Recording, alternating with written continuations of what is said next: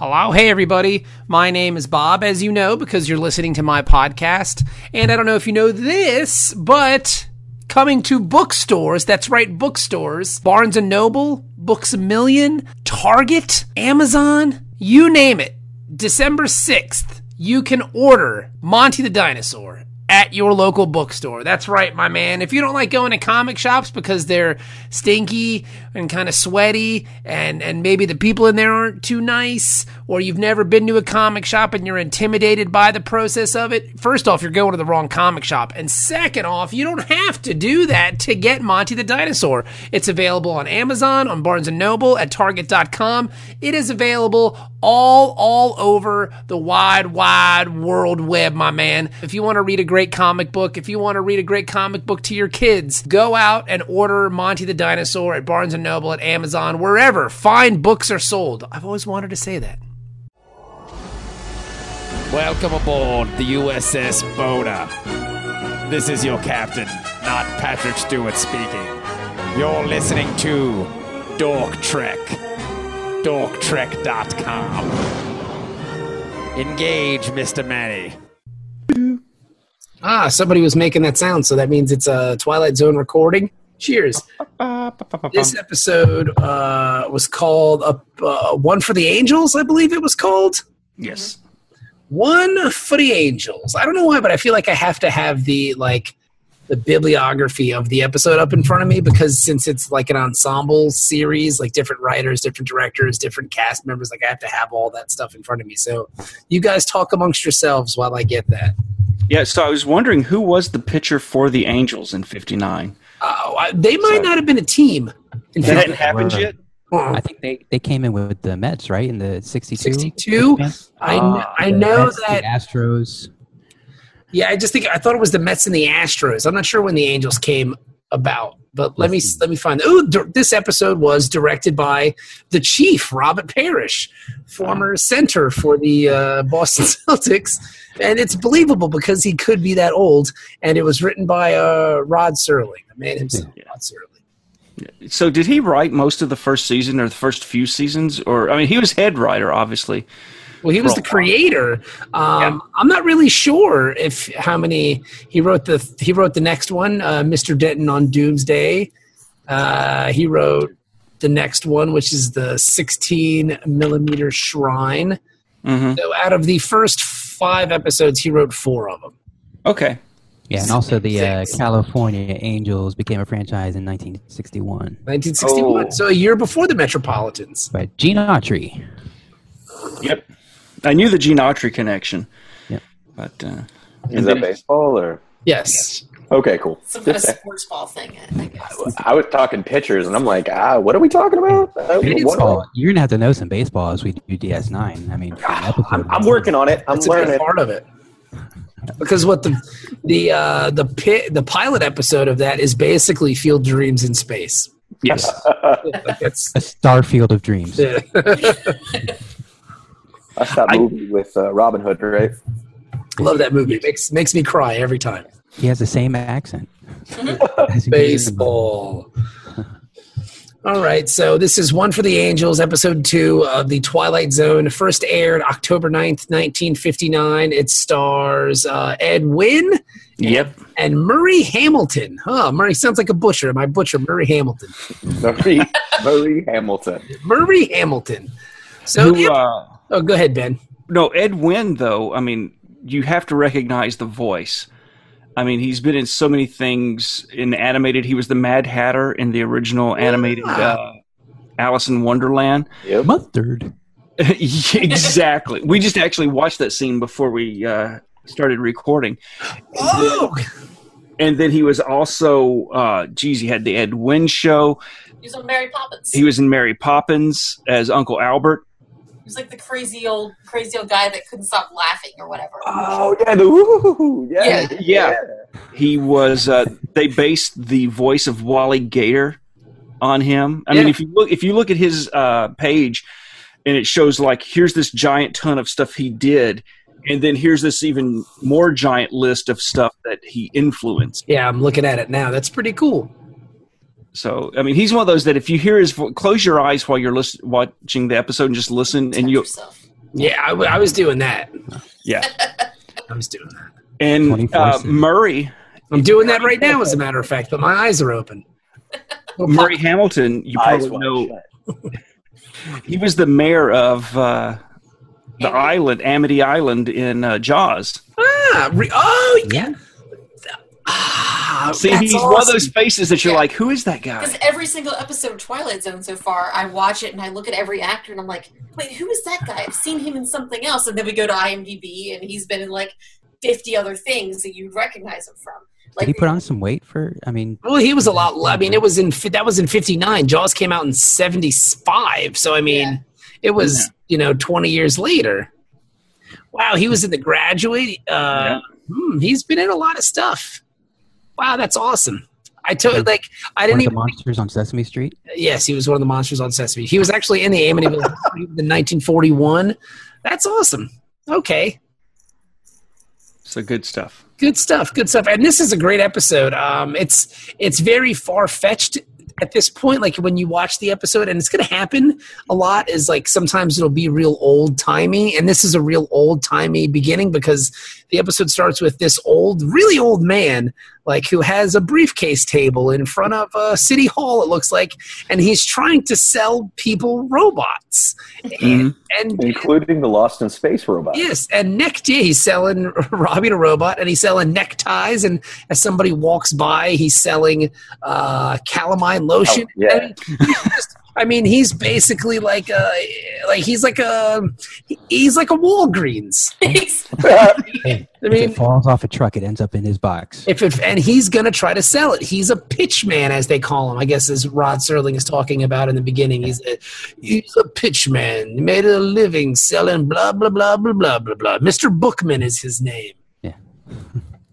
So I guess they would call that what an entrepreneur nowadays. or or like an Amway salesman or something, or or or how about this one, a homeless guy? Oh, dude.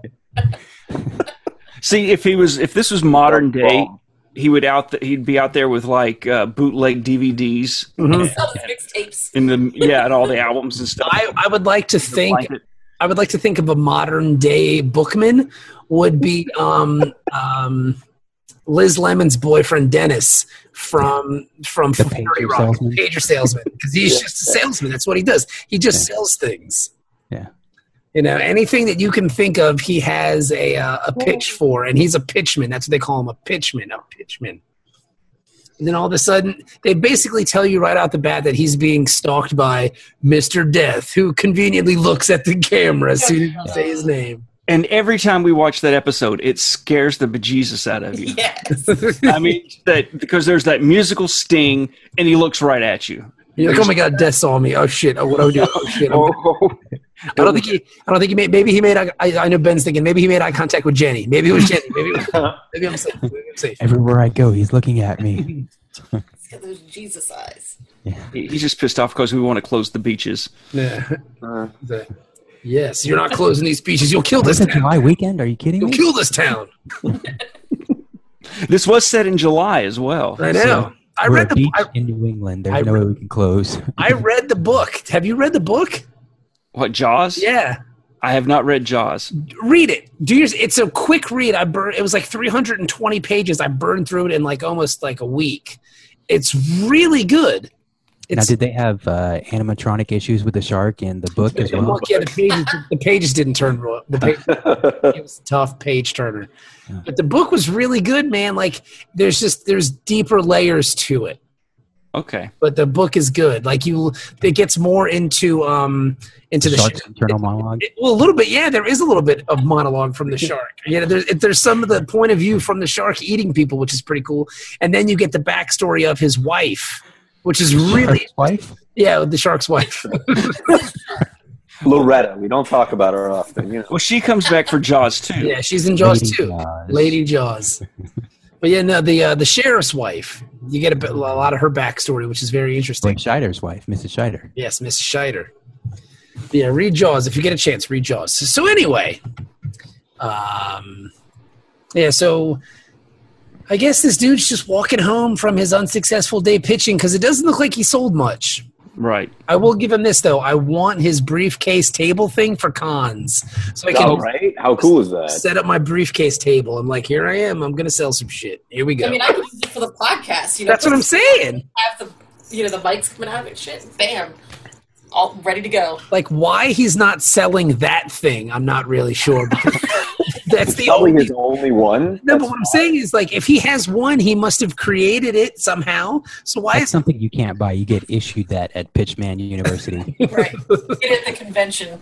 all right? Here's your uh, sh- your your uh, spool of silk from Siam. Smuggled in one thread at a time. It's By, really just rat hairs. by sixty thousand braids. Uh, here's your robots that you built yourself. You have to construct the robots yourself in your lonely dingy apartment. Well, see, it's like Jedi training. How the Jedi have to make their own lightsaber to be the the full Pitchman master. You have to build the uh, Forbidden Planet robot all by yourself, and once it actually works, you now are a master. I'm a I'm a pitchman like my father before me.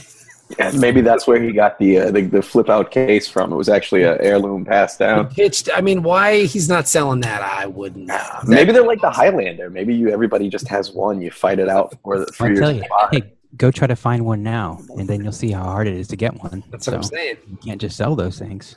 That- well, I'm saying Bookman missed out. He missed on his big opportunity because we could all right now be sitting on our desks and like, oh, I got to get out of here, and you take everything and you just go. See, now when you said you wanted one of these for conventions, I was thinking you're not even invited to these shows. No, you just show up. You just show up, legs. You know, you, you get to the end of a row or something, and there's space. Shunk. The Dork Trek sign goes up, and it's just like Sir, do you have a table? Yes, I do. It's right here. right here. It's on, it's on the map. It's written on there. I'm AAA. And if I don't work here, I'll work somewhere else. That's why. It's, that's why my That's what table number. That's why my table number is written in pencil. It's written in pencil because I can go anywhere you need me to go. Just give me that map. Just roll around, you know, with some wheels on the bottom. Mm-hmm. Let me tell you about this. This pencil comes from the finest redwood tree cut down in California, and the graphite is made in a top flight graphite factory in Siam. Let me show you how this pencil works here. You got this. Finest carbon.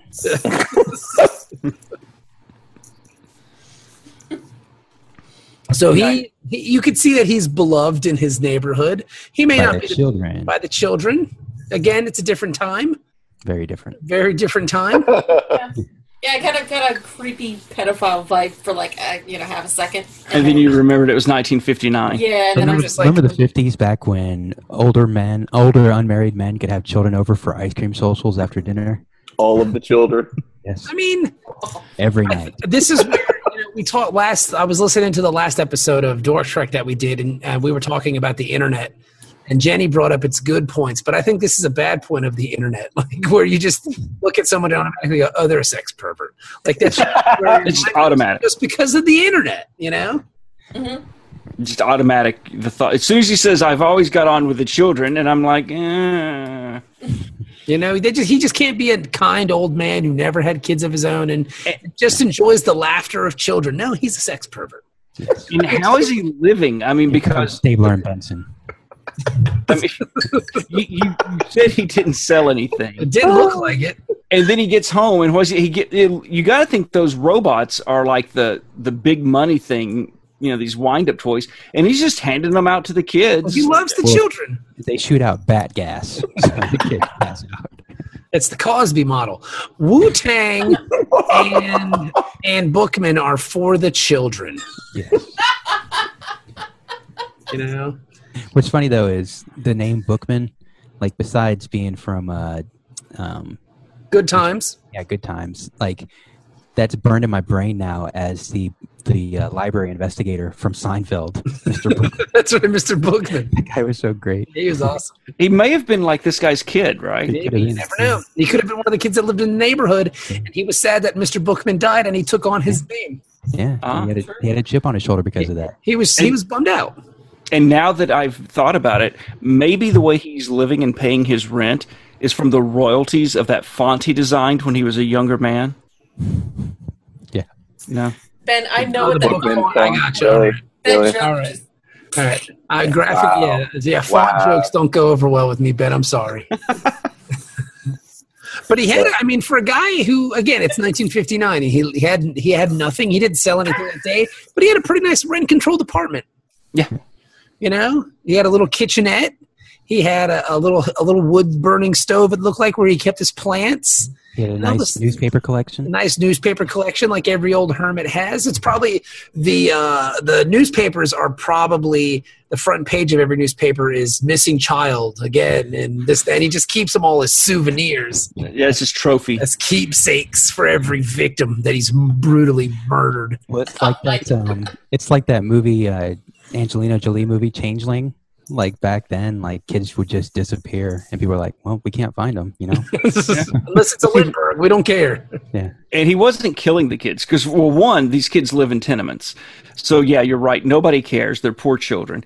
The second thing though is he's actually selling them into like human trafficking and white slavery. I can't And- get into Fit the, in the box. and, and that's that's how he's getting the money for the robots. The robots, but why wouldn't he just keep all the kids and have them build the robots? So this is kind of like a santa claus type sweatshop Yeah, yeah. Why? I, I think underneath the building is where he keeps all the kids like locked up, and he makes them build the robots and and and sew the ties. There's like a closed down subway platform Yeah. down there that he's Yeah. taken over.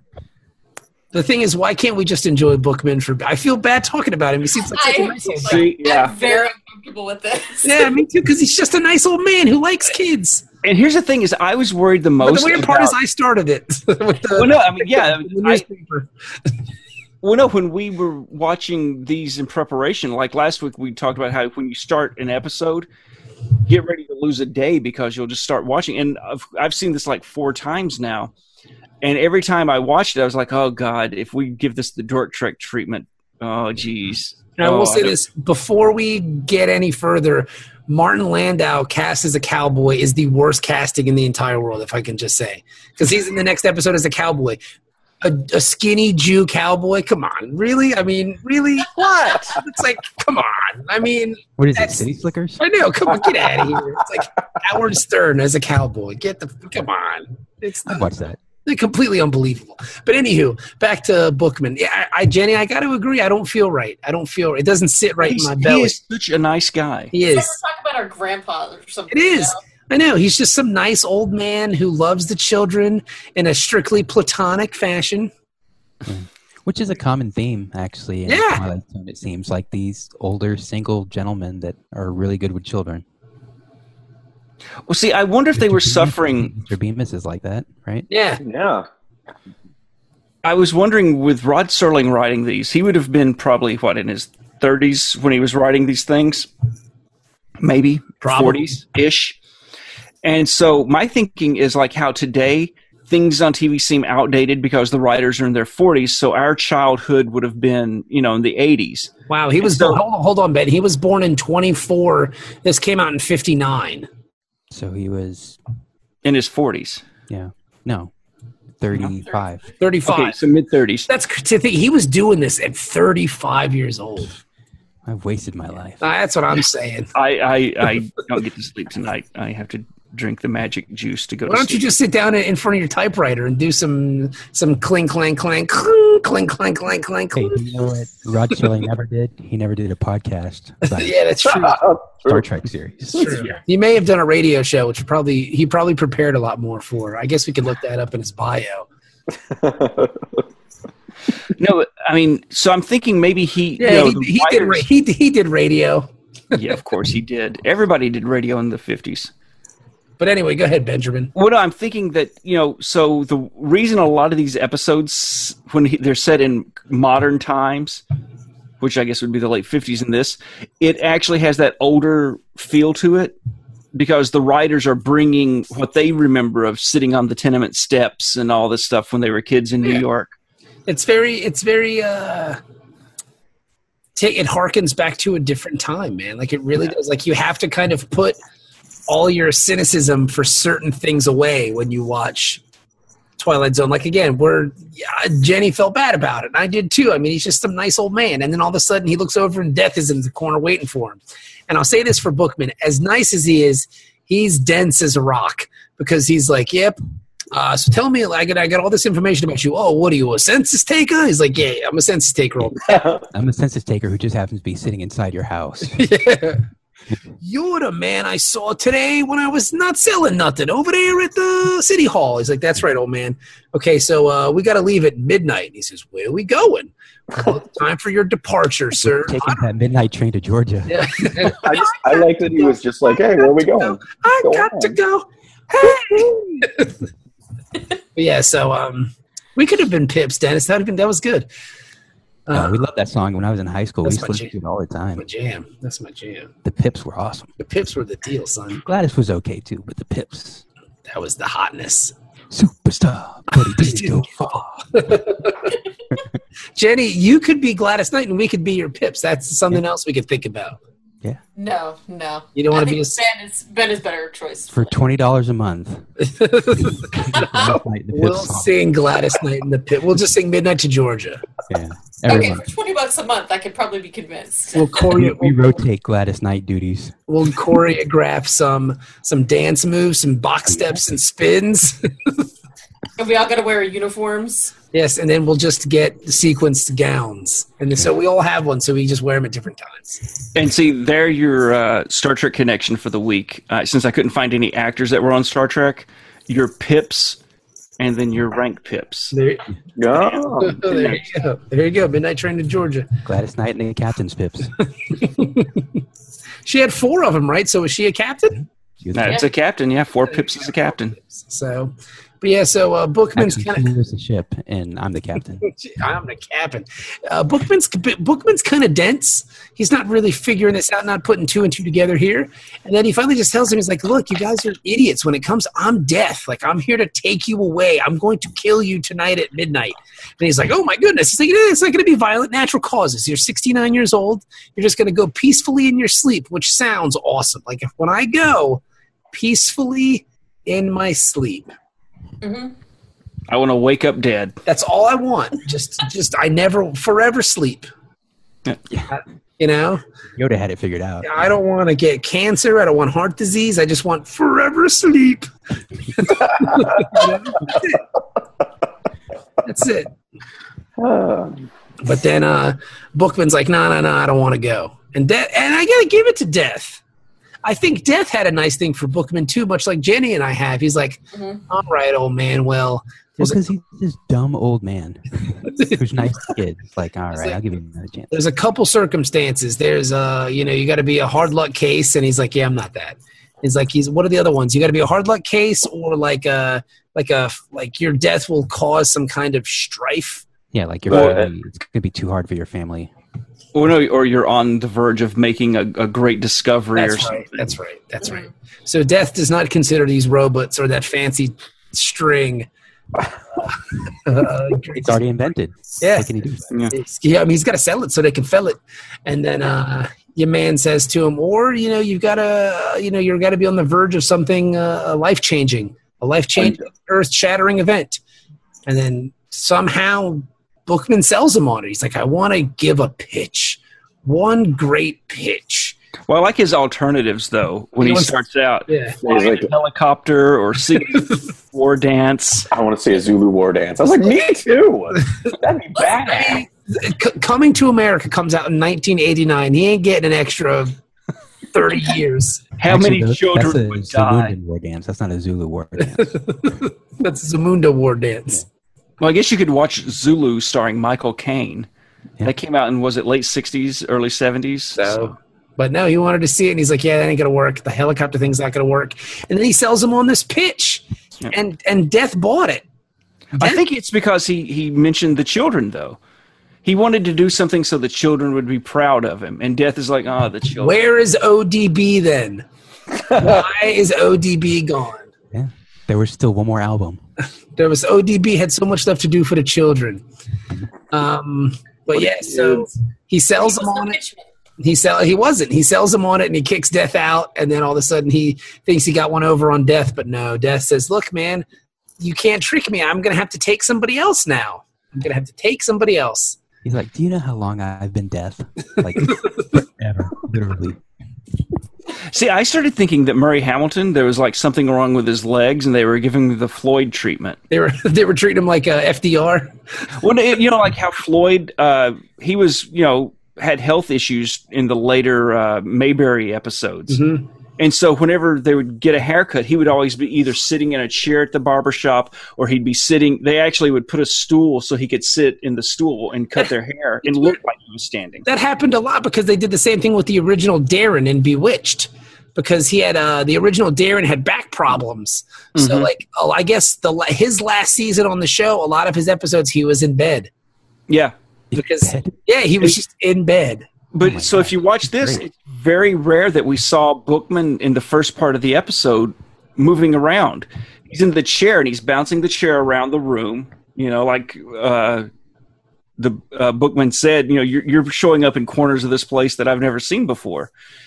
And then when he leaves, yeah, he walks out, slams the door in his face. But then when uh, he comes back in, he doesn't walk out again. You know, Bookman leaves and then he's leaned up against the steps, then he's leaned up against the wall, then he's leaned up against the door. Maybe he was high. I, mean, I think you're just using this, you're just using this as an excuse to throw yourself on your girlfriend. And then he was laying on top of Jenny, and then he took his pants off, and then he started thrusting gently. There's that massaging.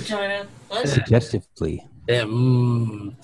But Death tells him, he's like, look, I got to take somebody else. And so all of a sudden you hear this terrible noise. Yeah, get those brakes checked, buddy. Yeah. And then there's a little girl who was in the apartment earlier who thankfully couldn't see Death. Now she has been run over by a car in the most gentle way possible because she's laying perfectly still on the concrete like like she was placed there. Like the car just picked her up and dropped her on the ground.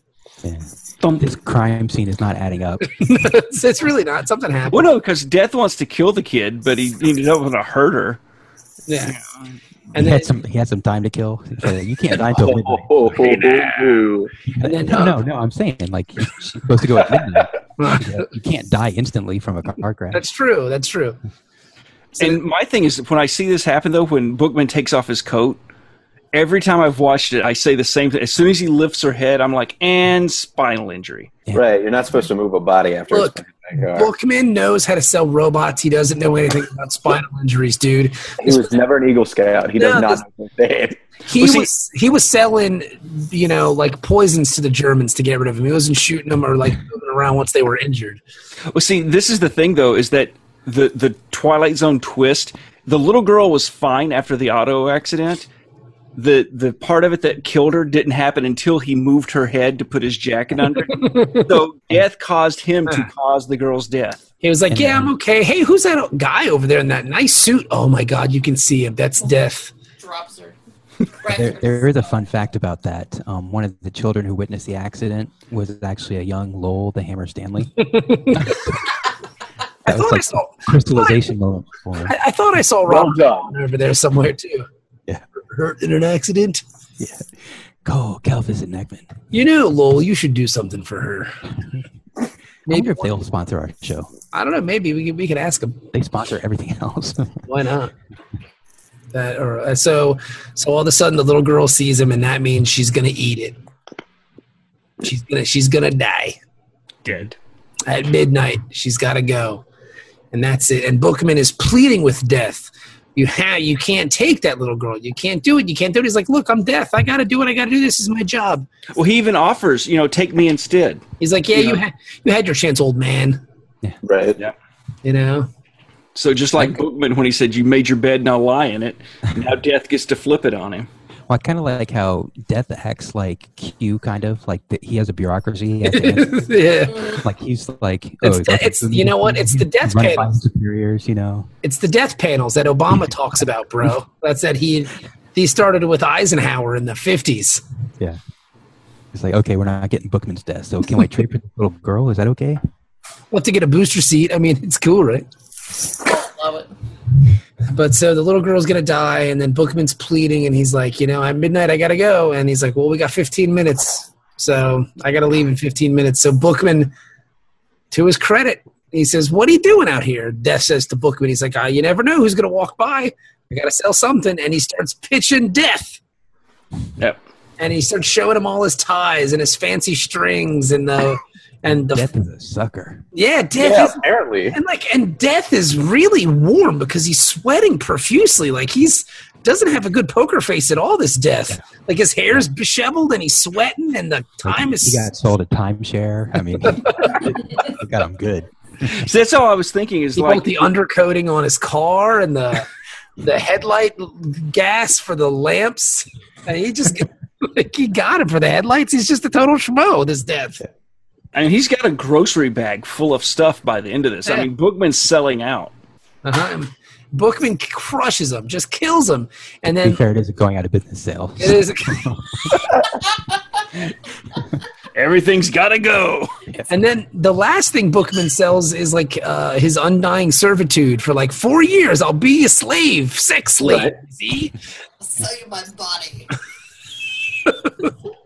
I'll, I'll do anything you want. Uh, reach arounds, uh, Rusty trombone. rusty trombones, uh, milky All right. prostate death, anything you need from me.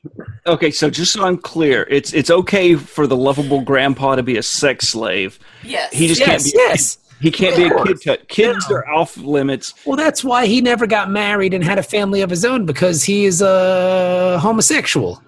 And back, Ah. and back in the fifties, it wasn't accepted like it is now. You can't go to heaven as a pedophile, and he goes to heaven at the end of this. So, but as just a sexual weirdo, you can. That's Yeah. fine. Gotcha. He he pitches death, and death buys everything, and then all of a sudden it's midnight, and the doctor leaves and goes, "That little girl's going to be okay, despite her gruesome spinal column injury. he's going to be fine." Uh, somebody never- lifting her head. She'll never walk again, but she will be alive. She'll Neck never down. see. Um, her fingers don't work anymore, and she's going to shit herself constantly, but she's going to live. Hey, you got a colostomy bag in that suitcase there? We're gonna have to make her into a robot, a little robot child. Give her a robot body. Okay, that would be cool. back. I, That would actually be really awesome. I I would pay money to get the robot upgrade. Me too. The thing is, No. that guy, Well, the, doc, the doctor who left was Howard Stark, Tony Stark's dad. Yo, he turns her into a robot. No, that doesn't happen. And then Iron Girl. he leaves, and then Death is like, "All right, Bookman, you pitched it, you did it." He said, "Yep, that was one for the angels." Don't. And then that's it. Bookman accepts his fate, and he dies. And he takes his little his little thing with him, and then uh, he says to Death, "Well, you never know what people are going to need up there, right? Up there." And Death says, "You're white. You're going to heaven." and That's that's 1959. of course, you're going to heaven. I'll be honest though, that was nice. yeah, it was, Like it was a nice is touch Yes, Mr. Bookman, up there. up there. It's not like the other. It's not like the other episode with the gangster. Have you guys seen that one? That's one of my favorite episodes.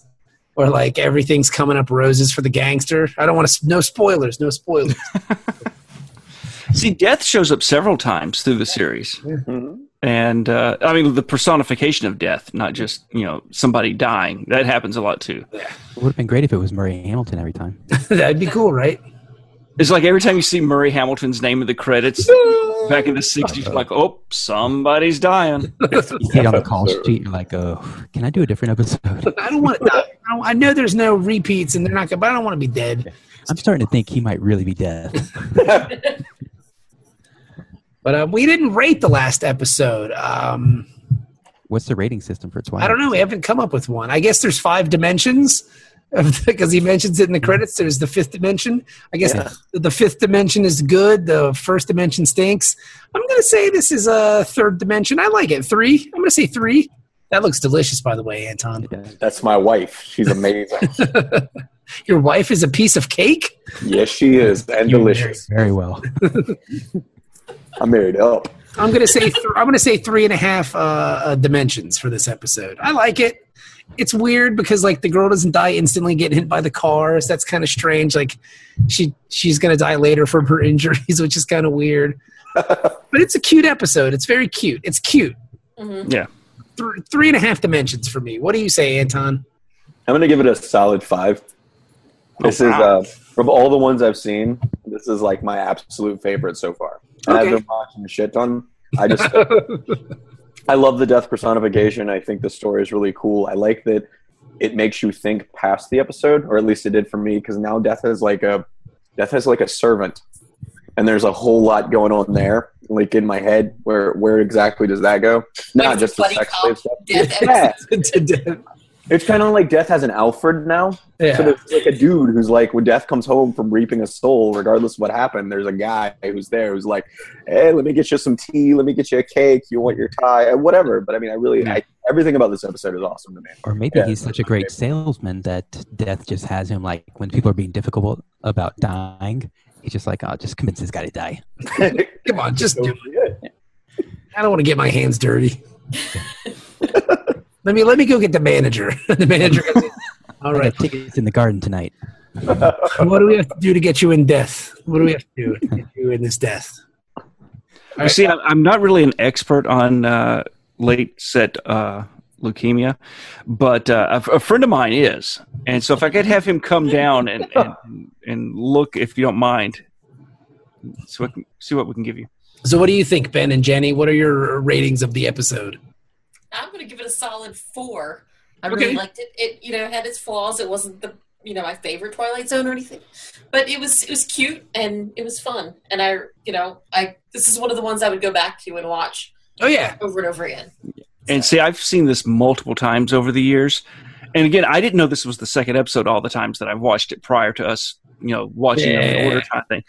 Because they're very episodic, so you can watch them pretty much in any order. which is the cool part of Twilight Zone. Exactly. And so this, for me, I've seen over the years many times, and it's always kind of a that happy sad episode where you Yeah. you know you're like oh he died and the kid got hurt but you know the kid's going to be okay and he's going to heaven and you kind of feel good at the end of it he had a good life and so that's always made me you know think very highly of it so I, I definitely give it a solid four There you go. All right. Well, there you go. That's the episode. It is called uh, "Pitch for the Angels." And again, not every old man that you meet is pedophile. If he's single and likes children, it doesn't necessarily mean he wants to have sex with a child. He might just be Death's concubine. Yes, he might just be death's bitch. We'll, leave, we'll leave you with that. And we'll talk to you guys soon. Thank you for supporting the podcast. Uh, the n- next episode of Dork Trek will be out whenever it happens. And uh, that's that, everybody. So say goodbye, everybody. Goodbye, everybody. everybody